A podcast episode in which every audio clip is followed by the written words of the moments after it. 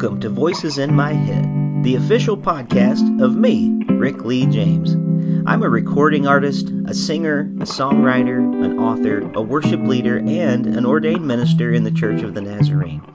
The Voices in My Head podcast is where I discuss music, movies, books, pop culture, theology, and more with friends, colleagues, and sometimes just by myself. Now make sure to let me know what you think of today's episode by leaving me a review on iTunes or by tweeting at me at Rick Lee James on Twitter. And please join my mailing list at rickleejames.com where you can receive an email every time a new episode is released. And by the way, in case you're interested in a daily dose of kindness and encouragement beyond this podcast, I also run the Twitter account at Mr. Rogers Say, where I post daily quotes from Fred Rogers, one of the voices in my head. Well, I guess that's it for the intro, so sit back, relax, and listen to the latest episode of Voices in My Head. Welcome back to Voices in My Head. As always, I'm your host, Rick Lee James. Today is our 400th episode celebration. And because this is a special episode, I wanted to invite a guest on the show who means a lot to me personally. Phil Keaggy is not only one of the most admired guitarists in music today, he's also a person of humility, generosity, and integrity who has used his art to share the love of God around the world. Phil is such a talented guitarist that most of us who play guitar would be happy if we were able to play his mistakes as well as he does. From beginning guitarists to music industry professionals, nearly everyone who has held a guitar pick owes a debt of gratitude to Phil Keaggy for giving us something to aspire to with our playing and in our walk with God. It's my pleasure to welcome Phil back to our show today so we can discuss some of his favorite musical moments in a career that has spanned over 40 years. Phil Keaggy, welcome back to Voices in My Head's 400th episode. Hello, Rick. Nice to be with you, my friend. Well, I am so glad to get to have some time to be able to talk with you again this evening. Uh, this, as much as being a celebration of, of our 400th show here today, is really a way to, to celebrate your career and some of the wonderful things that, that God has been able to do through your ministry over the years. And so I'm really excited to get to talk to you about some of those things. Uh, you've recorded more than 60 solo albums in your career, which is just remarkable. Vocal albums, instrumental albums. And I know this is a bit like asking you which child is your favorite, but I'm wondering do you have one album in your discography that really has a particular significance to you? Um, well, you know, I got to tell you, and uh, and it's great to be with you tonight and have all, all our friends listening in. Uh, I really appreciate that. Um, I'd like to tell you that my mom and my dad had ten of us kids. I'm one of ten Keaggy kids hmm. uh, from Jim and uh, Marguerite uh, Keaggy. Um, I'm the ninth of ten, and I can tell you this for sure that if my mom were to have to pick a favorite out of her ten children, she she she just wouldn't be able to do it. Right. And I I think I might be able to pick out ten. I'd take that. That's fine. Yeah. I think I could pick out 10, 10 albums that are really special. Sure. Um, the, the thing is, um, some of my albums, uh, uh, some of those albums in the past, over the past you mentioned over 40 years. Actually, I started recording with the first record that I made was in 1965. Oh wow! So I was so that's 55 years of yeah. recording. So you made me sound younger than I really am. but you know, uh, if I were to, if I were to think of albums right off the top of my head, I would certainly have to say um, the first glass harp, well, not the first glass harp album, although that was special, but the the live glass harp at Carnegie Hall hmm. that we did. We did a live album uh, in 1971, opening up for the Kinks at Carnegie Hall. Wow! And it, it was a sold out show, and it was recorded with Electric Lady uh, Recording Studio uh, mobile unit.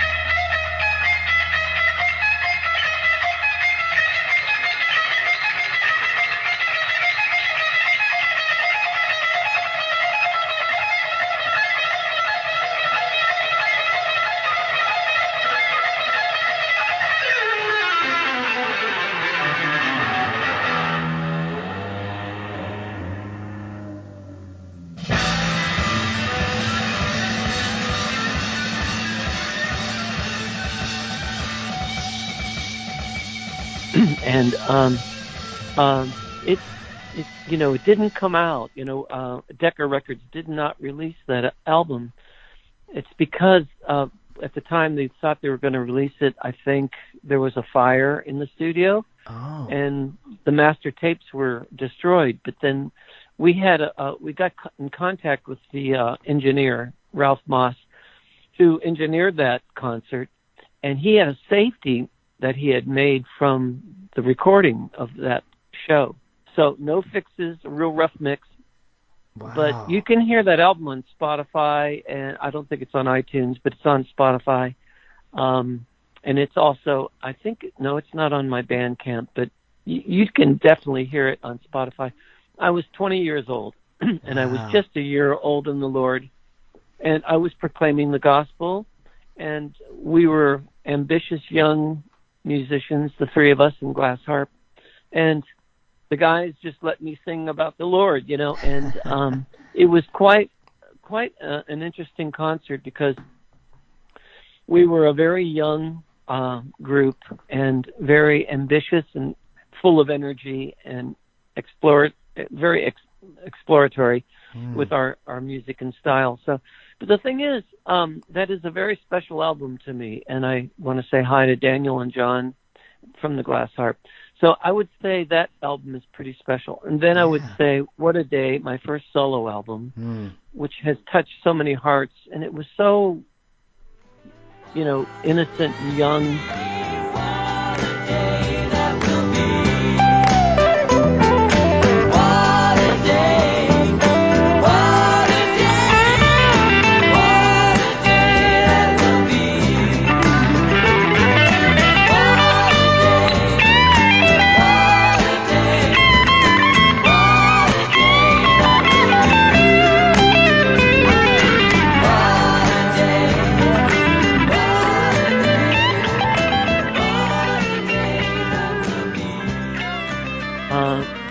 I would say Love Broke Through was very special because of Mm. the title song by Keith Green and Randy Yeah. Stonehill uh, and Todd Fishkind, who wrote the title song. Great songs. Uh, also Abraham, written by Buck and Annie Herring.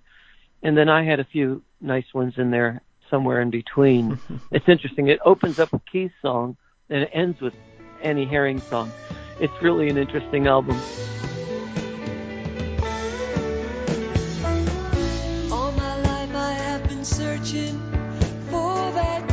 Crazy missing part. With one touch, you just rolled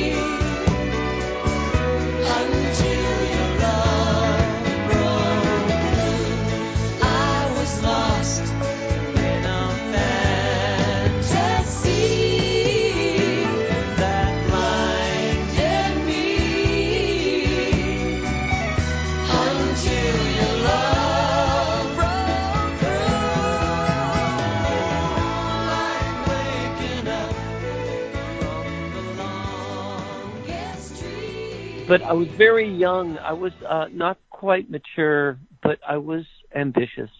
Hmm. Then I would have to say I'd skip an album to um, The Master and the Musician, which was my first instrumental album. That album was really special to me in so many ways, and there's so many reasons for it.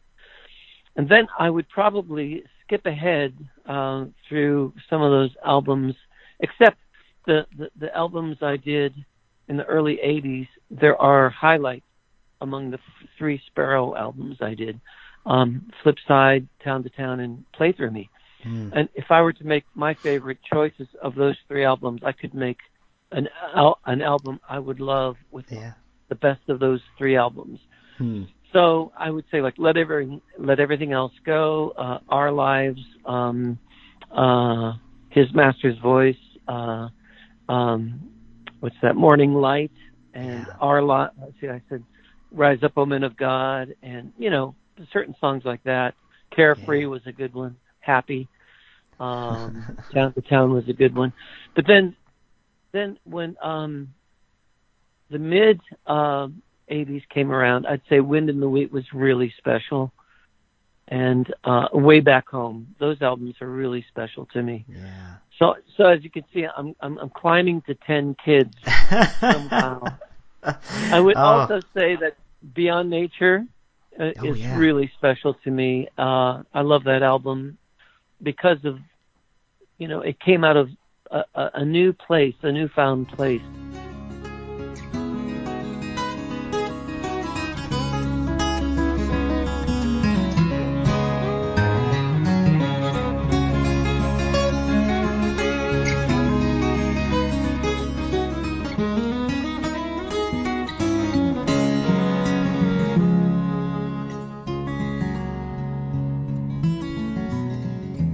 Uh, also, there was a self-titled album I did in '97 or '8 hmm that had "Tender Love" and "Under the Grace," and those songs are really special to me.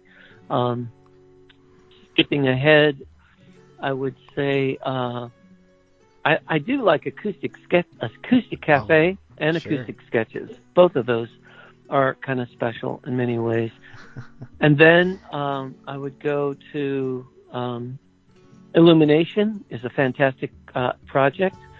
And then I've done four albums with my friend Jeff Johnson. I would say those albums are super, super special. Wow. I, I, it's hard, it's hard to pick them all, you know. yeah, sure. you know, th- th- there, there's, uh, there, there are different seasons in my life, you know. hmm Yeah. Well, yeah. Well, thank you for sharing those. And just as you've been naming them off, I I have different memories, you know, of different songs on there. That uh, when you mentioned "Played Through Me," I, I it almost has been so long since I listened to it. Um, I've, Uh-huh. I've forgotten how important some of those songs were to me when I was learning how to play guitar, and and uh, just yeah, just just good good stuff. So uh, that's thank you for kind of taking us on on that musical road tonight because there's so much. I'll have to say that still probably my favorite album because it was the first album that I heard from you, um, and it was one that I got for Christmas on a cassette. I was living in Dixon, Tennessee at the time, Uh-huh. uh, and my dad was a pastor at a little country church there in Dixon, and um, I really didn't have a lot of Christian music in my repertoire. I was I was big into country at the time, and I was trying to learn you know Vince Gill guitar licks because that was in the '90s when country was you know like the big thing. And, And, uh, and Vince Gill licks are worth learning. yeah, oh 'cause- definitely 'cause he's amazing. such a great guitar player. Mhm. Yeah. And I remember in the middle of, you know, I was I was kind of picky. It, it had to be it had to be at that time because I was learning guitar and excelling at it. It had to be somebody who was good on guitar. I just wasn't interested, you know. And those country guys Right, were right. really good. And uh, the album that was gifted to me of yours, which was my first album and still one of my favorites, was Crimson and Blue.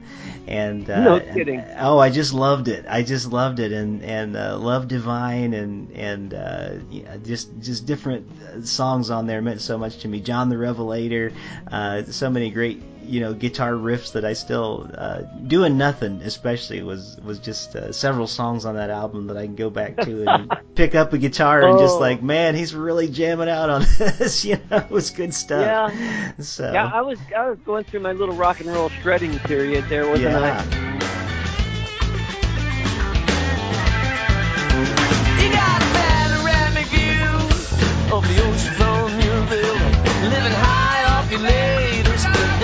production. I mean, wild little girl seems to come from Hollywood, where they shoot another seduction. Hey, yeah, all around the world. Satellite beaming bright out into the starry night. Descending to nothing good enough to view, and you say you're nothing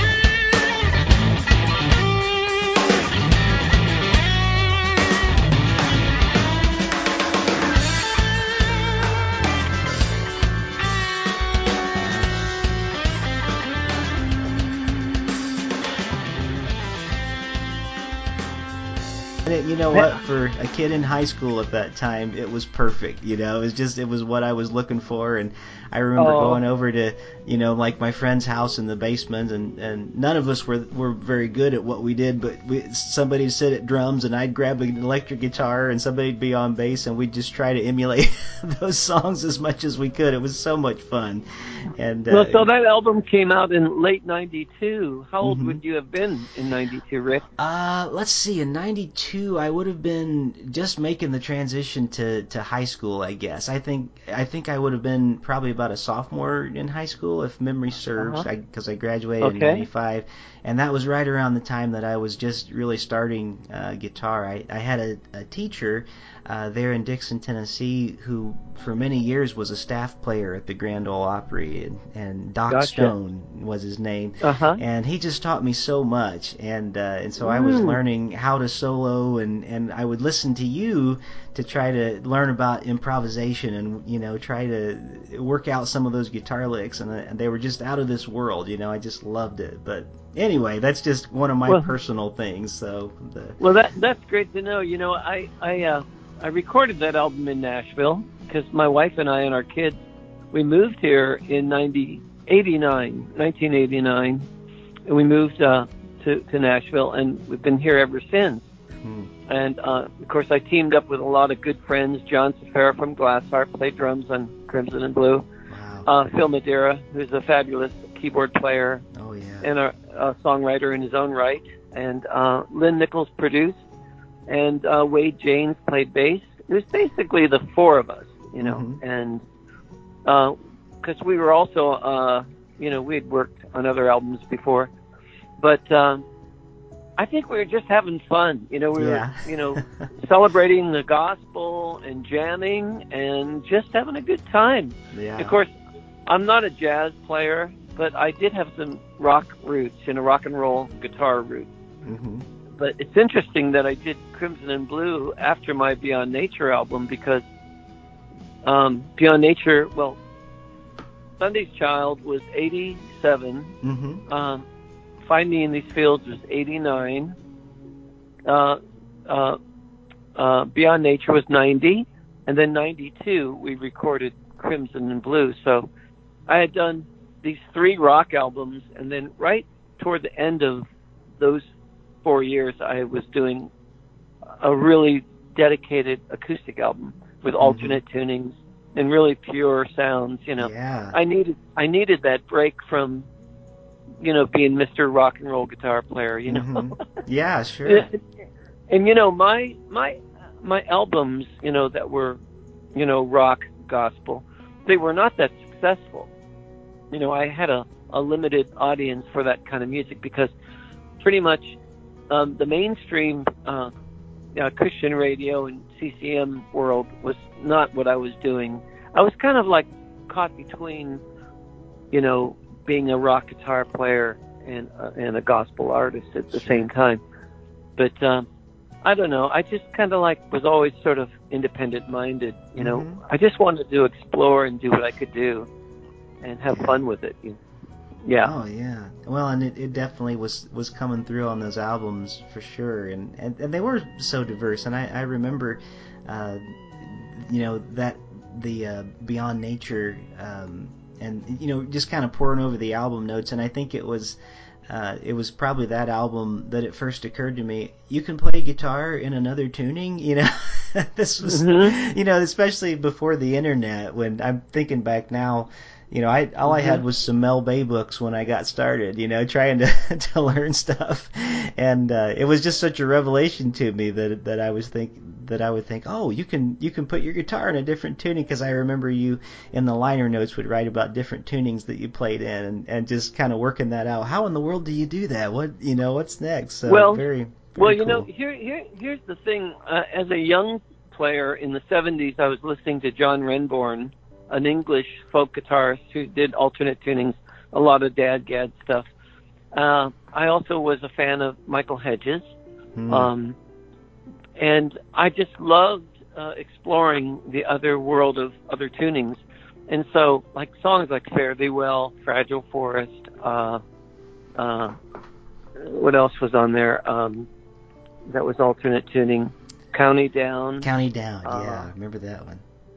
You know, yeah. There there were a number of songs that were in alternate tunings on that album, and uh, I had a great joy in experimenting with. And then beyond that album, I I, I I've come up with about 25 different tunings for different songs. Some are on acoustic sketches, some are on Phantasmagorical, an album I did there. Hmm. Um, and then some unreleased, a lot of unreleased stuff. I've got some, un, you know, Chester's Tree, um, As It Is in Heaven, The Apprentice, you know, various other songs. And I've got a list of songs with the tuning, and I'm spelling it out on these sheets of paper uh, of what these tunings are. It's kind of kind of fun. I need to practice them now and then so I don't forget them, you know. Sure. And uh, but yeah, I, I I love that, you know, and I'm very impressed. I was always impressed by great musicians, and they've all influenced me from as long as you know as far back as when I was 10, 11 years old, um, to the day, to the present, you know. Hmm. Wow. And uh, now, now there are young guitar players that just blow my mind. You know, when I was doing Beyond Nature, uh, that I was 30 years younger than I am now. Uh, I was 39. Now I'm 69, and um, I still, when I pick up an acoustic, I often go to those songs just to see if I can still play them. Hmm. you know, so.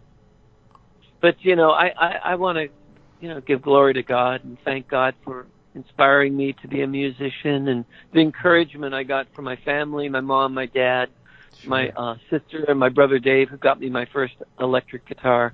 Hmm. Um, I've been blessed. I've been really blessed. I'm very grateful. Wow.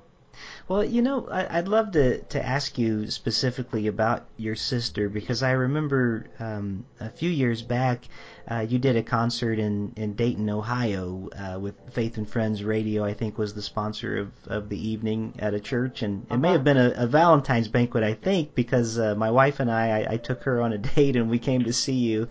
And um, that evening you shared a story uh, about your sister, and it, it was a whole new story to me. And I'm I'm sure most of our our listeners here tonight probably haven't heard the story, um, but one of your sister actually had quite a career in in Hollywood as an actress. You were explaining to us that night, and she also played a, a real role in your faith journey. I, I wonder if you could tell us a, a little bit about your sister and, and kind of her uh, influence upon you and her influencing you towards the Lord. Oh, sure. Um, well, Mary Ellen, um, 22 years older than me, our first, uh, the first child born in our family. Um, I think she was born around 1929, and then at the age of 17, 18, you know, uh, it was discovered that she had a great, great talent, and she was very beautiful. Uh, she sang with big bands, and then she had an opportunity to audition, uh, and then she went to Hollywood and got signed to Republic Pictures. Hmm. And um, so she spent about 20 years making mostly B movies, you know, and Mhm. TV shows. And she was on many TV shows. Donna Reed, um, I Love Lucy. She did the Colgate Comedy Hour with Dean Martin and Jerry Lewis, and Wow. uh, uh, just a lot of stuff. She was in the Ten Commandments. You know, she had a a couple lines in the actual epic film, The Ten Commandments, Wow. with uh, Char- Charlton Heston and Yul Brynner, and um, so it's really interesting. She also uh, did a lot of TV shows. One was uh, The Circus Boy, which was Mickey Dolenz when he was a kid, oh wow. and you know, do you remember that show? I don't know I- if you do. Well, I you know I think I watched it. Uh, it would have been before my time, but I, I did watch it. I think because Disney used to play like Disney Sunday movies and things, and they would rerun old Uh-huh. uh, movies from that time period. And I remember um, at some point watching it because I really liked watching the monkeys, and uh, and somebody pointed out Mickey Dolenz, you know, was in that. Yeah, yeah. And uh, so that's pretty cool. I'll have to go back and look at that again.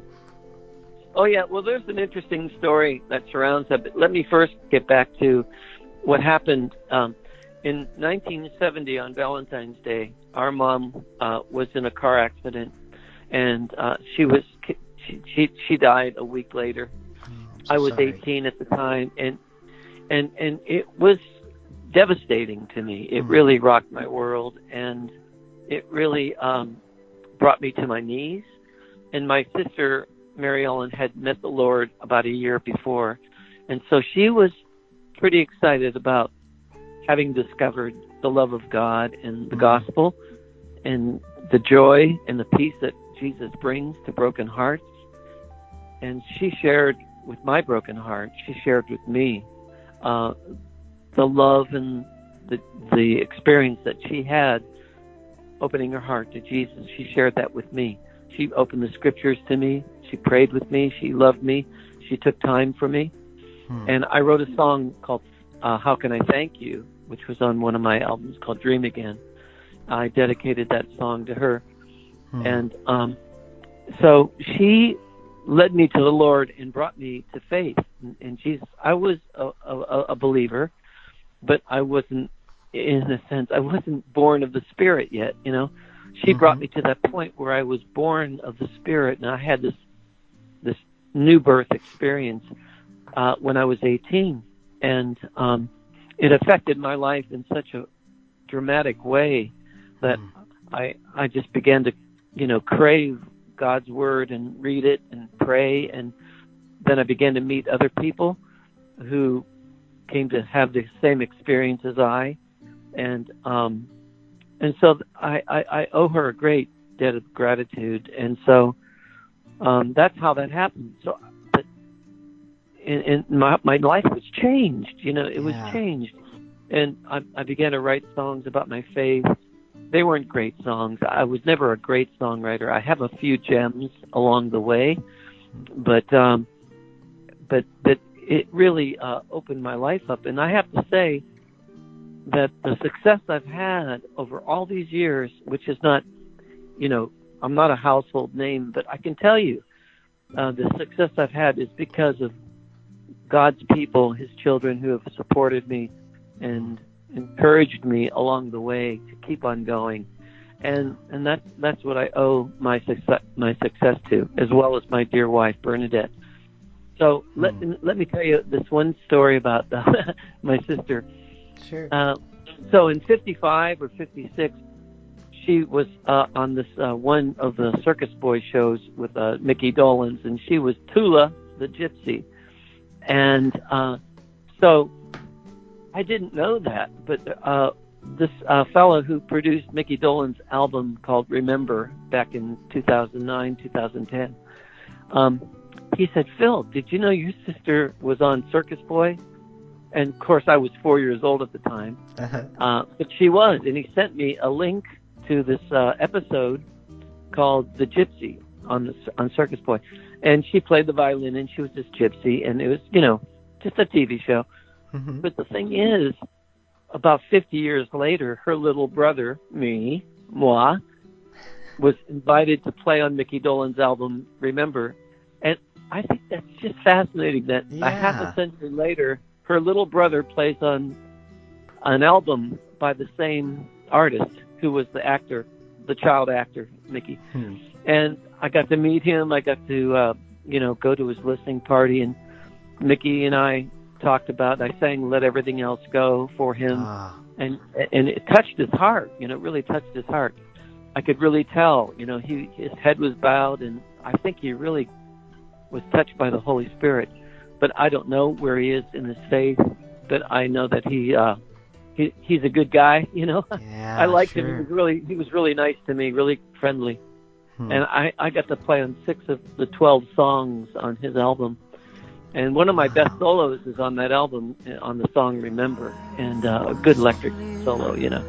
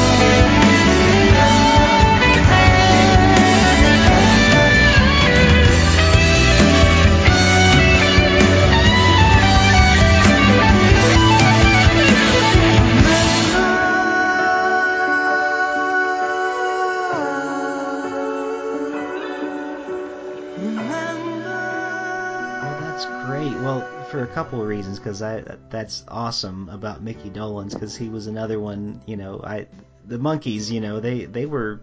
I think people maybe don't realize they were outselling the Beatles at one point. You know, like they were really uh, for for a band that was kind of put together as a fake band for a TV show. It's kind of amazing yeah. musically. You know what they did, um, and that's really neat. But I'm so glad that you mentioned as well uh, let everything else go because that song has been very special to a lot of people, including myself, over the years. Oh, thank and, you. And thank I, there, there have been moments, and you know, it's a rare thing that I get to talk to people who write the songs that have been so meaningful to me. But there have been moments throughout life um, that I found myself sitting at a piano or with the guitar in my hand, and uh, and I haven't always had words. And you know how sometimes there's there's songs that I feel like the Holy Spirit puts in your mind just because it helps mm-hmm. you to mm-hmm. be able to pray.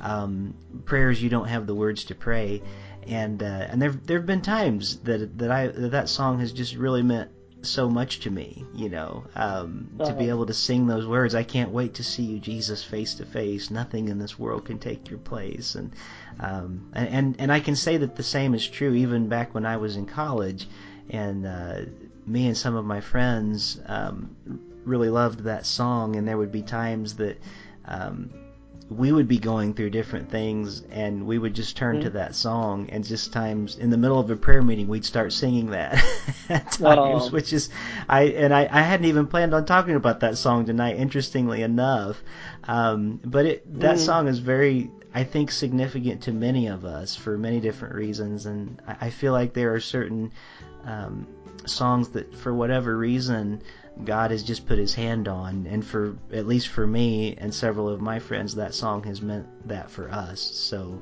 um, for whatever it's worth we're grateful for that for sure. Well I'm I'm grateful that you shared that Rick. Thank you so much. The song I'm grateful for that song because it was actually born out of being inspired by uh, a friend who passed away who had died August 10th, 1980, and I wrote that song just a couple of weeks later hmm. um, while living in Kansas City, and uh, I was on my bicycle. It, it, you know, everything. You know, uh, uh, chasing down hot air balloons on Sunday morning. I was on my bicycle. Uh, you know, in tune, uh, in pace with a familiar tune. I reached for something, not nothing less, but something more. Something more. I mean, I was. I forget exactly how the words go at the moment, but yeah. But the thing was, I was on my bicycle and, you know, you know, kind of grieving the loss of a good friend uh, who really was an example of Jesus to me. Hmm. And um, and um, while I was riding that riding that bicycle, I, I just got this tune in my head, and then I went home and I wrote that song. And some sometimes a song that is so meaningful comes with so little effort sometimes. You, you, you almost forget when you wrote it, how you wrote it, but it happened. It just came about. And uh, hmm. I actually had a third verse that I thought about putting in there. And a friend of mine, uh, his name is Dan Newby, he said, "No, you don't need that verse. Just the two verses and that chorus. That's all you need." Mm-hmm. And and uh, and I've met so many people uh, over my lifetime since then, since 1980, that said that song has really touched them, you know, and I'm grateful yeah. for that.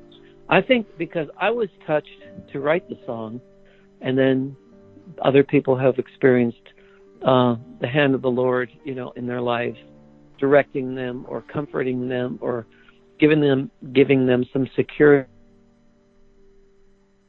vision, some hope that uh, that there is a, a, better world beyond this one. You know, I, yeah. I think all that adds up. Yeah, definitely. Yeah. Well, I'm. Mm-hmm. I, well, I, anyway, that's a that's a song I'm so grateful for, and I'm just so glad that you mentioned it because I I probably wouldn't have even brought it up tonight, but but it really is an important song uh, for many well, of us. Isn't, certainly. Isn't it, it's interesting because I first recorded that in 1981 on Town to Town. Um, and then I recorded it again for Way Back Home, a more acoustic version. Mm-hmm. And then I did it again just a couple years ago with Rex. Yeah, Rex or, Paul. Yeah. Rex Paul. You know, we did it on our Illumination album, and it, it, it just, you know, it's been done three different ways, yeah. and yet it, it really feels good each each time, you know. Mm-hmm. Um, so yeah, so that's probably one of the songs I've recorded the most.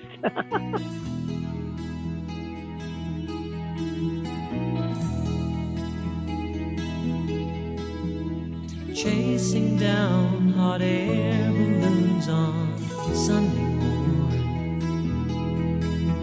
In pace with a familiar tune, I reach for nothing less but something more. All the day.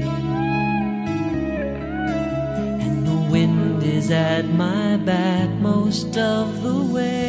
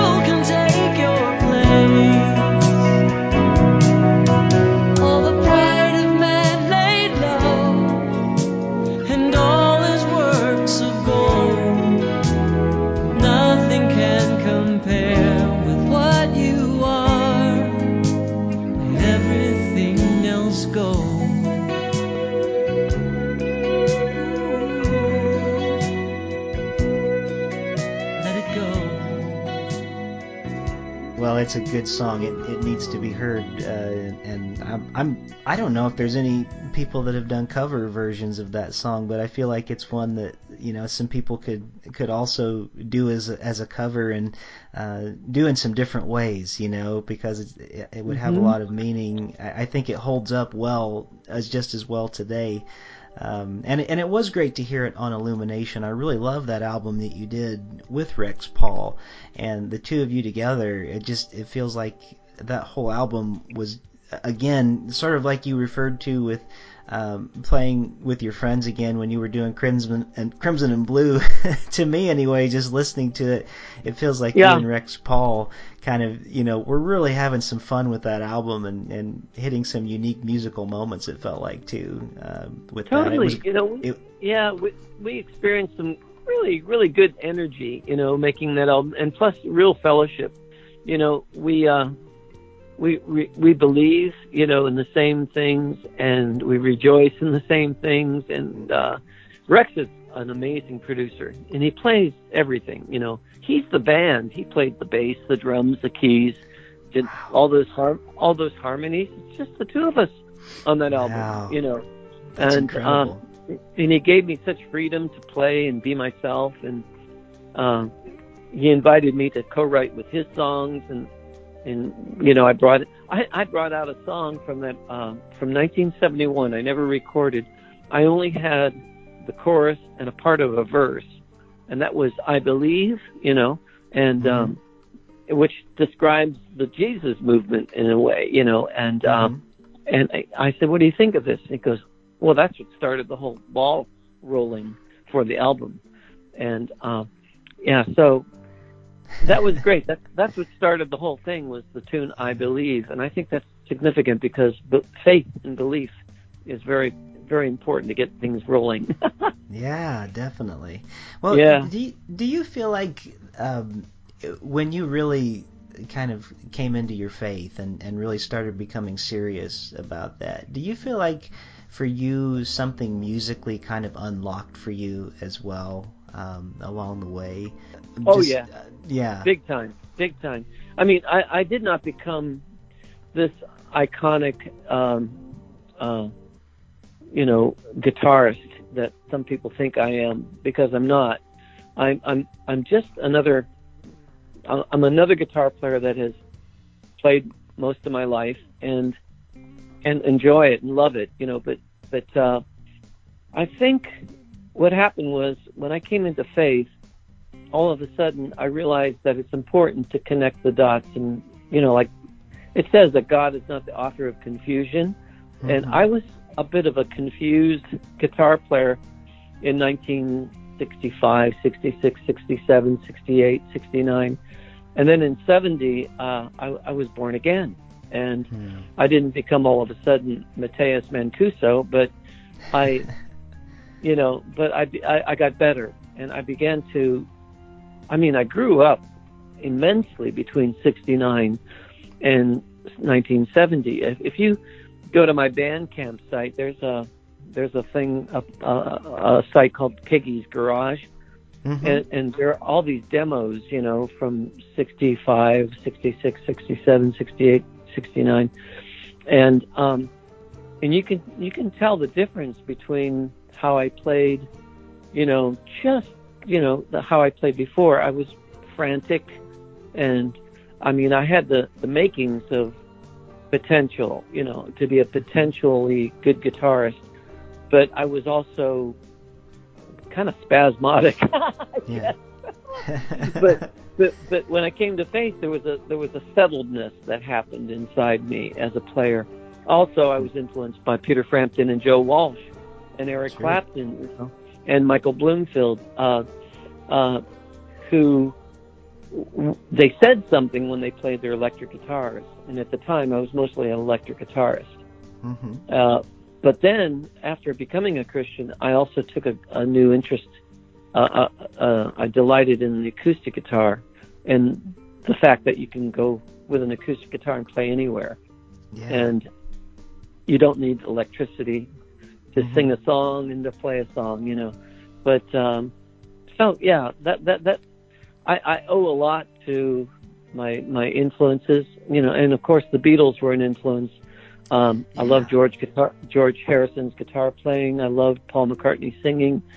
My favorite Beatle album happens to be the Beatles' second album, which was not an album they made, but was uh, manufactured by Capitol, which is an interesting story in itself. But you know, those were some of the things that got me excited about wanting to be a musician as a kid, little kid, you know. Sure.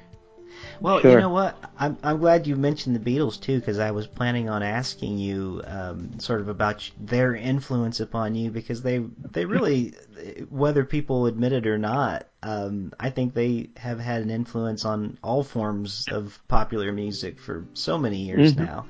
And uh, there's a great picture that, that I've seen online over the years uh, of of you and uh, Sir Paul McCartney. And from the looks of mm-hmm. it, you're you're in a what appears to be a hotel room, sitting on a bed, both holding guitars together, and you're dressed up very nicely.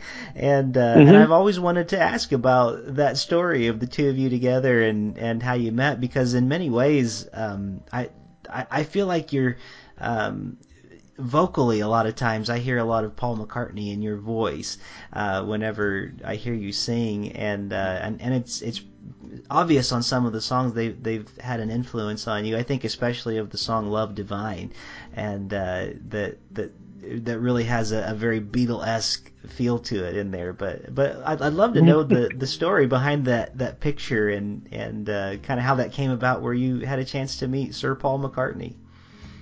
Well, here's how it happened. A friend of mine uh, who worked at CBN, uh, Christian Broadcasting Network, he was uh, he had a, a show there at CBN, and he said, "Phil, I want you to meet somebody." Uh, and she, her name is Linda Eastman, and she's Linda McCartney's sister, and hmm. uh, she works with us at, at the time. And, and said he, he said that she was producing uh, uh, a promotion for the book, which was the Living Bible, called the book at the time, mm-hmm. in the in the mid '80s. And I said, "Oh, that's great, that's great." And she said, "Well, she was, I, I, she, he had said, I told her about you, and that maybe you could do a song." And I did a song. I recorded a song called "Discover the Book," that was never released, and she wanted to make a, a video, and so we started making the video, uh, which was me singing the song, uh, but the video was never finished because they ran out of funds, um, Mm. and so so that's a bit of history. But the thing is, we became friends as a result of that. Uh, you know, the Eastmans. Uh, you know, there was there was Linda and Laura Eastman, Okay. and Linda became Linda McCartney, and Laura um, became Laura Malcolm. She married uh, and met uh, Donald Malcolm, and he was her fiance. And she said, Phil, after you know we became friends, and she said, "Would you sing in my wedding?" I said, "Well, sure, sure I would," you know. and uh, so Laura asked me. We worked out the songs. I sang three vocal songs and did the instrumental. Um, I did "What a Wonder You Are," "Here and Now," and um, what was it? "The Two of You," and "I Love You, Lord." Those were the four songs that I sang at the wedding. And she said, "Okay, great. Those those are great. Oh, by the way, Paul and Linda and their family will be in the wedding party." And I, I went I went into shock because oh my gosh, I thought this was going to be kind of a private thing. sure. And, and there wasn't a huge attendance. There were about 45 people there, and it was in, held in the Hamptons, uh, up in Staten Island area, and um, Long Island. I'm sorry, Long Island, not Staten Island. And um, so, I mean, I got nervous. But then when I told Jim Olson, who made my uh, my my guitar, he said, "Oh, Phil, I, I I can't believe it. I've got this left-handed Olson guitar that the guy who ordered it can't pay for it. Would you be kind enough to put it in Paul's hand as a gift? It would mean Mm. a lot to me if you could give this guitar to him." I go, "Oh gosh." Now the pressure is really on. You know, Oh. not only do I have to sing in this wedding in front of Paul McCartney and his family, but I, I I'm also been asked to, you know, give this guitar as a gift.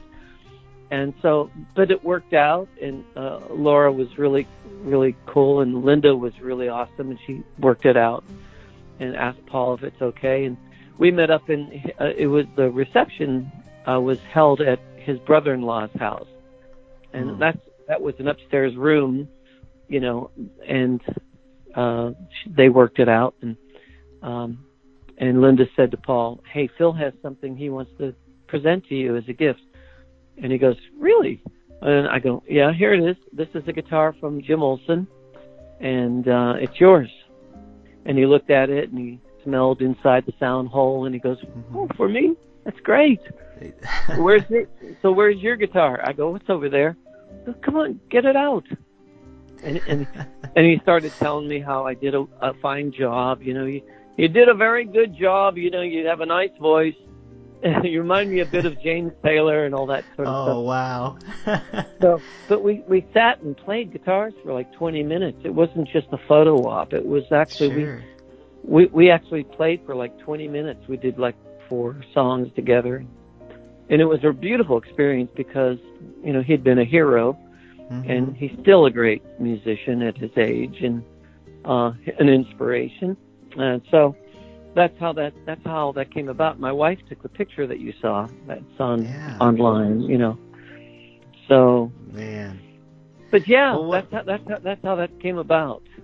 Well, well, that's a great story, and, and, and I want to get back to. I had one other thing about the Beatles I wanted to talk to you about, but I, um, I, I love Olson guitars, and the actually the only time I've ever had a chance to play one, um, a, a few years back, I did an album with Lifeway Worship, and uh, and Dave Oh. Cleveland uh, did some guitar. Well, he did a lot of the guitar on my album, and uh, and and I know you you and Dave Cleveland have played together. Um, he was telling me a few times, and and um, and he let me sit and play on his Olson guitar a little bit in the studio when we were there together. And I just thought, man, this is like you know just a, a beautiful instrument, just really neat. It's not often that I get to come across at least here in Ohio, where I live in a small mm-hmm. town, we don't come across Olson guitars very often. So that's a I, I can tell listeners for sure that's a wonderful gift uh, for anyone to be uh, gifted, and uh, and I'm sure that uh, Paul McCartney probably appreciated it very much uh, to be able to to get to play one of those, and what a what a cool uh, experience to be for you to be able to, to sit and play with uh, with him. That's just a, a wonderful story. I love it. it it's um, a great story. In fact, I, I was just speaking with Dave Cleveland this past week. You know, we're good oh, friends, yeah? and That's we keep great. in touch. Yeah, yeah. And um, you know, it's an interesting thing because a friend of mine, in, um, his name's Edward AJ, who lives up in uh, New Jersey he sent me oh last summer a, a, two pictures of Paul playing that Olson that he oh. got from the Flaming Pie Deluxe set that came out this year. And I go, oh, that's fantastic. Now I got to see him play, you know, that guitar in a different setting other than mm-hmm. the day the day you know I gave it to him. And uh, I sent that on to Jim Olson, and Jim got so excited. He said, "You just made my day." you know, to see bet. these pictures. So if you if you go online and you could probably see those pictures of Paul playing the Olson, that's from yeah. the the deluxe set of uh of that album. Yeah. So yeah. you know he was a he was a real gentleman. You know he was really nice. He was very encouraging to me. And and Linda was very sweet. And God rest her soul. You know. Mm. Uh, I know he, I know he lost a great friend in her. And yeah. But you know uh you know I always think that God loves us and He has His hand upon our lives. And mm-hmm. um, no matter how famous you are or how unfamous you are, you matter to God. You know, everyone, sure. Every soul, every person matters to God, and He loves us so much. And so, it's it's great how these opportunities uh, happen and uh, to meet people that have influenced you. I never I never thought in the world, and you know, let alone meet the guy. I got to sit and play guitar with him, which was really awesome. Yeah, that is that's yeah. a great story. And and you know years ago, and I I have the CD in the in the next room over from me right now because I I still listen to it from time to time. But there was a, a tribute album, Come Together, uh, America Salutes the Beatles, that came out several years ago, and uh, uh-huh. I love the song that you did with with PFR. You did a cover of We Can We Can Work It Out, and uh, I that was always one of my favorites. You had a, a really brilliant uh, guitar part at the beginning of that song, and then you guys together, you and PFR. I always thought you guys should have done like a whole album together. it was just, oh, it was I to we, me I that wish we could have. I love I love Joel's voice. I thought Joel had a wonderful voice, and you know, they they were a special group, PFR. Mm-hmm. You know, and sure. uh, but uh, I really thought they were pretty pretty wonderful, and I, I was honored to be able to be a part of that song. They actually had arranged it and invited me to sing. I didn't even play guitar on that song. I, I sang and I played an organ bit on it. Believe it or oh, not. is that right? yeah. Oh wow! I I thought the uh, the beginning there was just an acoustic guitar part at the beginning. I oh thought yeah. that well, was you well, playing oh, that. Yeah. That that that's me at the beginning. Yeah. Sure. Okay. Uh, I, yeah, I did play that intro. Uh, I think there's a couple, two or three guitar parts going on at the same time. I did that at home, and I brought it to uh, the producer, uh, Jimmy Lee Sloas. I said, "What do you think of this? Maybe put it at the beginning." He goes, "Yeah, why not?" You know.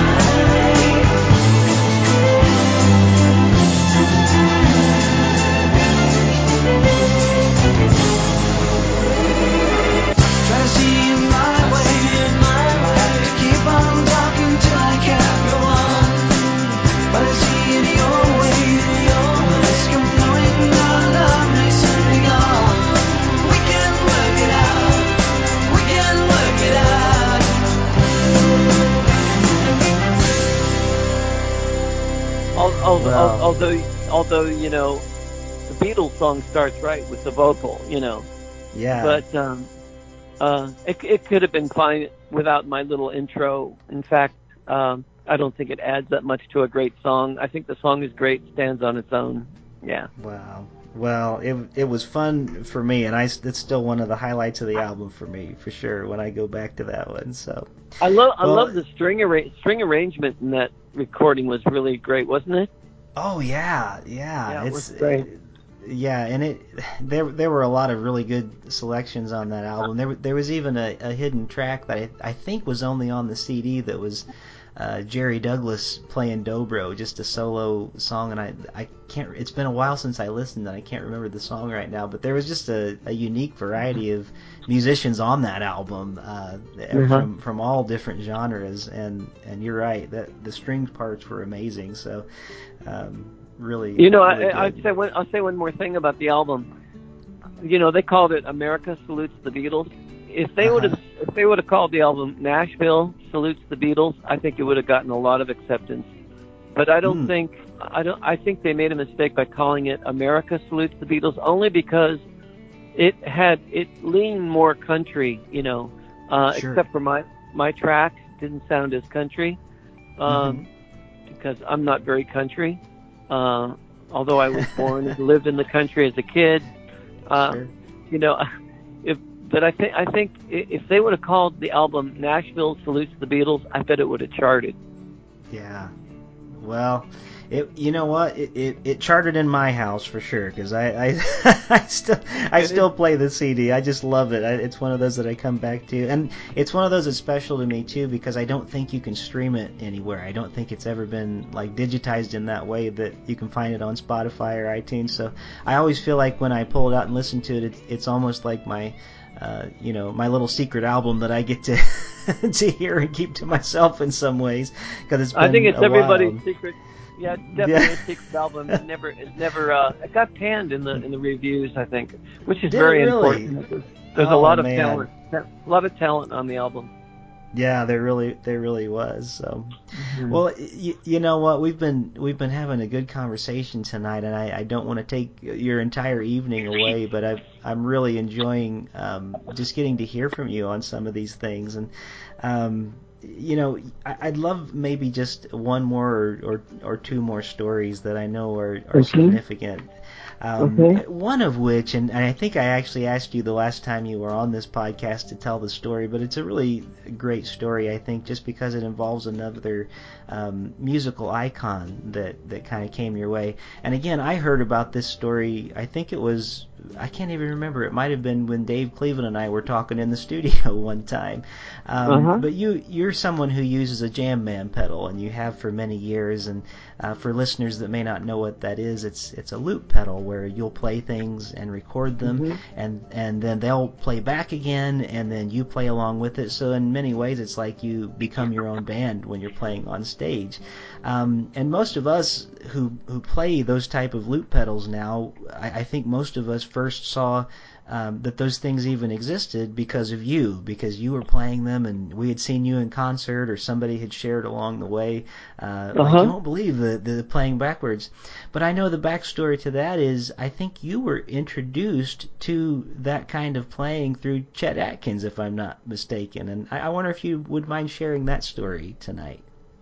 Well, sure, Rick. Um, the thing is, you know, back in uh, '79, I had a device called uh, it was a MXR digital delay, Mhm. and it it had this. Uh, I had a pedal that I could just, you know, for almost two seconds, I could loop something like like a, a quick beat and play over it, and then I started using Roland uh, uh, effects, uh, rack mount like the uh, SDE 3000 or the 1000 and uh, the SDE 3000 would give me four and a half seconds of locking in a, a particular loop, so I could, you know, do a, a chord progression.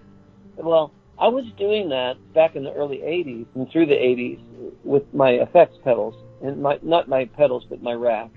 Uh, Mhm. But then Muriel Anderson said to me, "Hey, you know, uh, Chet Atkins got this thing called a Jam Man, and would you like to go and meet him and ask him about it?" I said, "Sure." and he's a hero, you know, guitar hero. Mhm. Sure. And and so we went to his house, and he had this Jam Man that was made. Uh, Lexicon made it, and uh, I plugged it in, and and I, I did a, a bit of a thing, and he goes, Phil, looks like this thing was made just for you. And I, I thought, yeah, I dig it. so the next day I went to Corner Corner Music in Nashville, and I bought me a Jam Man, and you know I still use the Jam Man. Um, uh, it goes up to 32 seconds loop, but I have a, another looper that goes, you know, beyond that, beyond an infinity. and uh, um, but yeah, you know, I still use it because it's the most user friendly uh, when I have combined with one of my pedals, which is called a MIDI wizard, and Yeah. it's a it's a MIDI controller for it, and it's it's it's real intuitive. It works really good for me, and Hmm. but I I I thank Chet Atkins uh, who gave me a great compliment. And he says you you create a nice atmosphere when you play. Can you imagine that being Yeah. told that by a guy like him? and so I was really grateful for that. And yeah, and I, I mean, I did my acoustic sketches album. Three quarters of that album was done just making things up with the Jam Man right on the spot. And um, so yeah, yeah, and I, I still use it when I when I do solo concerts. Sure. Man, that's that's terrific. I, I love Uh-huh. I love the idea of someone like Chet Atkins um, investing in you, you know, and kind of Yeah. you know just kind of bringing you over and, and saying, hey, come come and look at this, and um, Yeah. you know, I, I, one thing that I love about hearing so many of the stories that you've told, and and you tell them uh, so humbly, and it's amazing, but just again the different people that have crossed your paths that that God has brought into your life um, and and different things that you weren't even looking for at the time um, that have really been sort of the fingerprints of God uh, bringing you along on this journey and and teaching Mhm. you new things and then allowing you to um, invest yourself into others as well and, and I really love Mhm. uh, just getting to hear those kinds of stories this evening and the way that that's been just really a part of your journey. Um, so thank you for being um, faithful with, with the gifts that you've been giving and, and sharing those things with other people too. I, Oh, I was you, wondering. Rick. Oh, I, you know, I was wondering tonight um, how to uh, how to kind of start closing down our conversation. Yeah. And there was a lot of things I was thinking about, but I know in, in the several times that I've seen you in concert, um, one way that you many times will close down uh, your time playing uh, is by sharing a Rich Mullins song, uh, like "Hold Me Jesus" or, or a song like that. Mhm. And um, and I was just thinking, you know, Rich was somebody that influenced many of us. Uh, the the most recent album that I released is actually called Thunder, and the reason I called it that is because uh, I had the chance to uh, release one of his songs that he had never released, and it was called Thunder.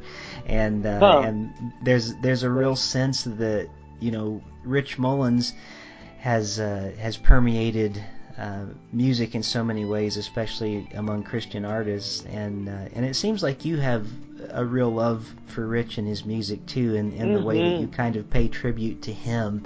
Um, and and I wonder what what your uh, your experience was. Um, maybe in, in, in interacting with him in any way while he was still here with us. I know you still play those songs kind of in tribute to, to who he was, but but what does what does Rich Mullins mean to you as as a person? Well, he was one of the most honest Christians I've ever met. You know. Extremely talented. He could write, play piano, play dulcimer, uh, uh, you know, and, and all that, and uh, hammer dulcimer, guitar. He writes songs from the heart. One of the songs that I recorded of his called Madeline's, uh, When Madeline Prays, it's called When Madeline Prays. Oh, Hmm. what a tender song that is about a, a young baby who couldn't hear, couldn't see, couldn't speak, and yet he would whisper in her ear and say, "Pray for Rich, pray for Rich," because Hmm. he knew that her spirit could hear. You know, I mean, it's just one of those. He had he had this honesty and this depth, and uh, he was a very real person. You know, Hmm. he would be one of those kind of people you'd meet and he would not put on any religious airs. He would just be who he is and be honest. And if you accept him for who he is, great. If not, Yeah. that's okay. That's okay. You know, and uh, it's like Jesus never forces himself on anybody. You know, Mhm. you know, when, when it says in the Bible that every knee shall bow and every tongue confess that Jesus is Lord, He's not pressing people down like a dictator. You know, it's when you finally see the Lord, the the immediate response will be, "You are Lord," and, and you fall on your knees. You know, He is the Lord. Yeah. You know, you know, it's like a, it's recognized, it's not imposed. So Hmm. I think that's that's an interesting uh, concept, and I think Rich was in touch. He also loved, from what I could see, he loved people well, and he Hmm. accepted people because he knew that God accepted him with all his flaws, and uh, and so we should take hope, you know, take strength in that, you know, because have hope in that because God, you know, He doesn't expect us to fix ourselves up first. He's the one that does the cleaning up and the fixing up and the, the healing of the heart. And, uh, uh, and Rich understood those those things. Unfortunately, his life was cut short, but not necessarily in God's, uh, uh, you know, in in in in God's uh, economy. You know, it's like um, the Lord had a plan, perhaps for for Rich beyond this world, and um, you know, he wasn't married, he didn't have children, but he encouraged a lot of people. Uh, I was greatly saddened when he died, just like I was saddened when Keith Green died, because Keith and I were Yeah. friends as well. And I've said a lot, a lot of goodbyes to people I love and meant a lot to me over the last ten years, especially. Hmm. But uh, yeah, he was a, he was a gifted, gifted songwriter. Uh, I I am very still impressed with his body of work. First time I got to sing this song, Hold Me Jesus, was for Rich at a gathering that we had, Cafe Milano, about 1995. And he was just grinning in the audience, enjoying the whole evening full of music that we celebrated his songs. And he was like, he was like a kid in a candy store. He looked really happy. And um, I've been doing the song ever since in my own concerts. Hold Me Jesus.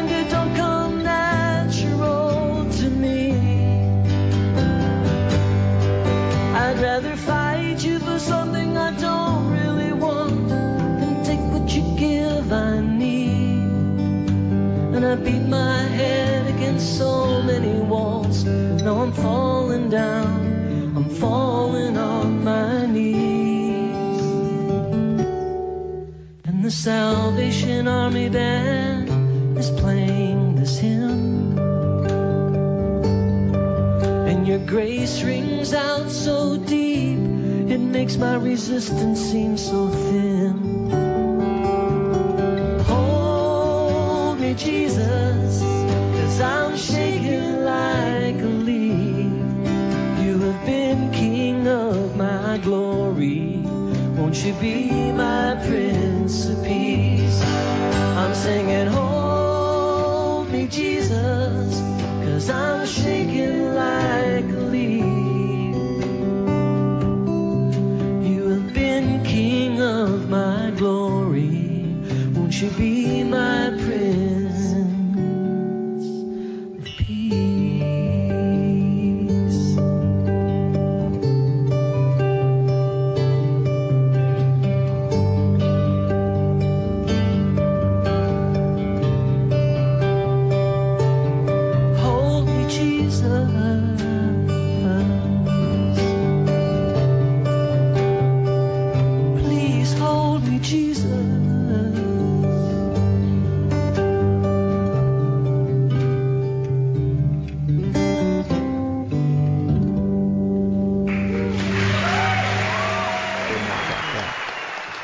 you know, I've got this uh, a Bandcamp site called Keaggy's Garage. If you go to Mhm. Bandcamp, Phil Keaggy, it, there's a thing called Keaggy's Garage. You can also access it through my my website, philkeaggy.com. But I've got uh, a, a release that came out this year. 22 different artists. you know, and it's Oh, called wow. duets, uh, in, instrumental duets. And yeah, yeah, they're all duets. Uh, and Hmm. so if you like to hear me playing with other people, like great people, Christie Lenée, Laurence Juber, uh, Jason Truby, and the list goes on and on and on.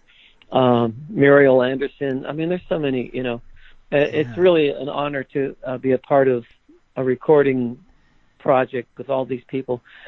But uh, one of the things also uh, recently, uh, we've uh, Jeff Johnson and I have a new project coming out soon called Ravenna.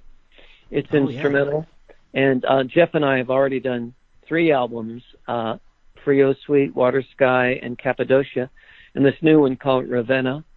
And these are very special albums, and I wanted to just kind of give a high sign and and and say keep your ears open for just beautiful music uh, that's instrumental, but really kind of goes very deep in many ways regarding uh, acoustic instruments.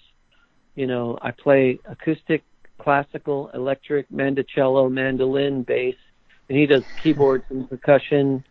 We have a guest drummer on this new album too, uh, Mike Snyder, who's a great drummer. Um, so I, I, I do want to uh, let my friends out there know that this album is forthcoming. Uh, I also Great. did a project with some friends, and it's called Music Tellers. That came out last uh, spring, and it's all improv. Uh, with Shannon Hayden on cello. She's an incredible, uh, incredible cellist, and um, I got to play with her, and uh, with Kyle Jones on percussion, Tony Gerber on uh, piano, uh, keyboards, flutes. So yeah, there's a lot of good stuff. Uh, I, I keep busy in the studio, uh, and I do sessions for a lot of people and friends, and um, recently did did some recording for uh, Rick Derringer. And, Oh uh, wow. so that was fun. That's coming out called uh, The United States. it's awesome. Wow. Yeah. That's great. Yeah. that's so cool. So so keep your uh, ears open and- for that. Yeah, that another great player. My goodness. Yeah, you, that's I've I'm stunned by that one too because he was another one that, you know, back when I was learning guitar, it was it was my guitar teacher, you got to listen to to Rick Derringer, you know, rock and roll hoochie coo and you know things Yeah. like that. Well, he, so he, he's a true believer. You know, he, he he's a yeah. he, he loves the Lord. You know, for sure. hmm Wow. That's great.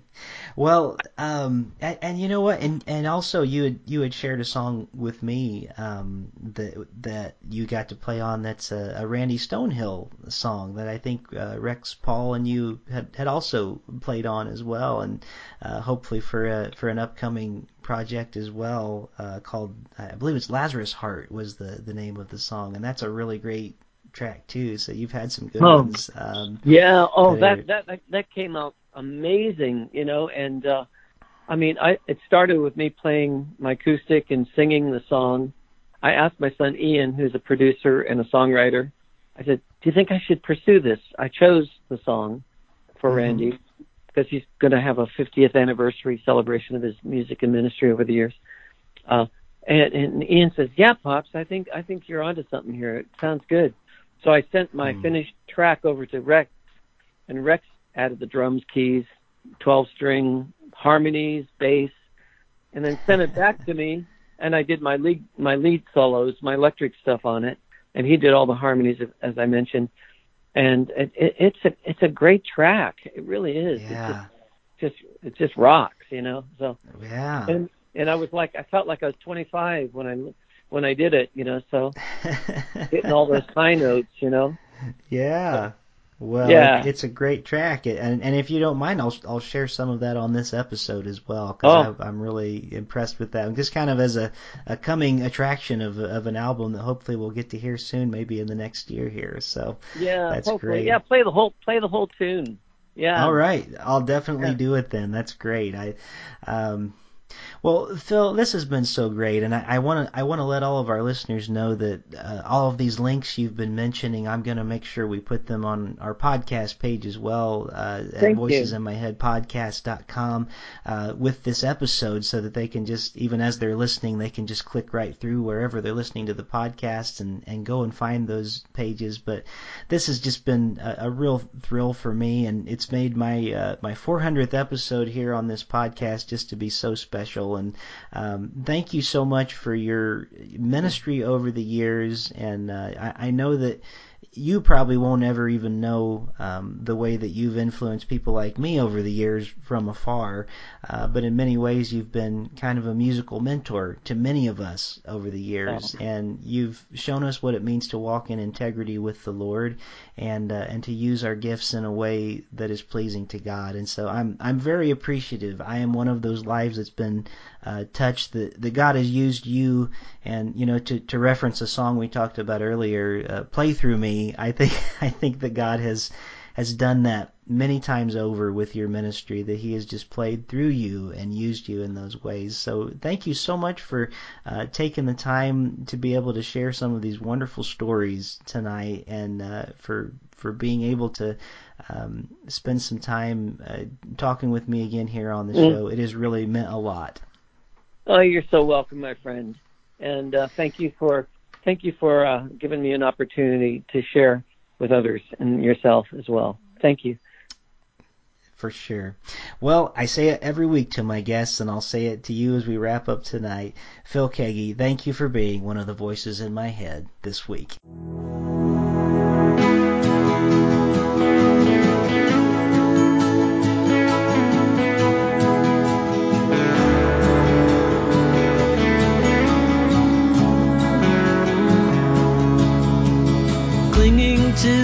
This telescope, scanning the horizon, stranded in my little boat on the sea of dreams, running out of time and hope, searching for an island, finding every cruel mirage. Is never what it seems,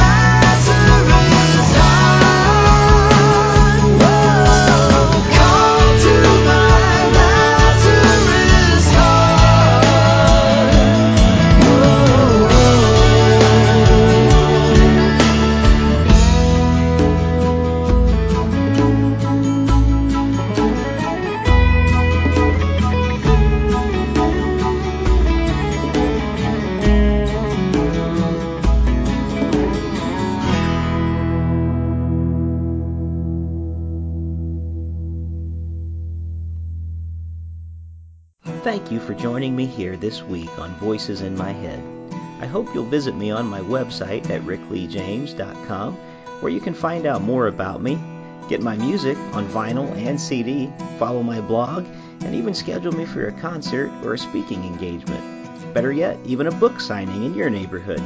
You can find all that and more at rickleejames.com. Also, it would mean a great deal to me if you could write a review of this podcast on iTunes. The more positive reviews that we receive, the more visible this podcast will be online. And now for the benediction. May the God of hope fill you with all joy and peace in believing, so that by the power of the Holy Spirit you may abound in hope. God bless you, and thank you for listening to Voices in My Head.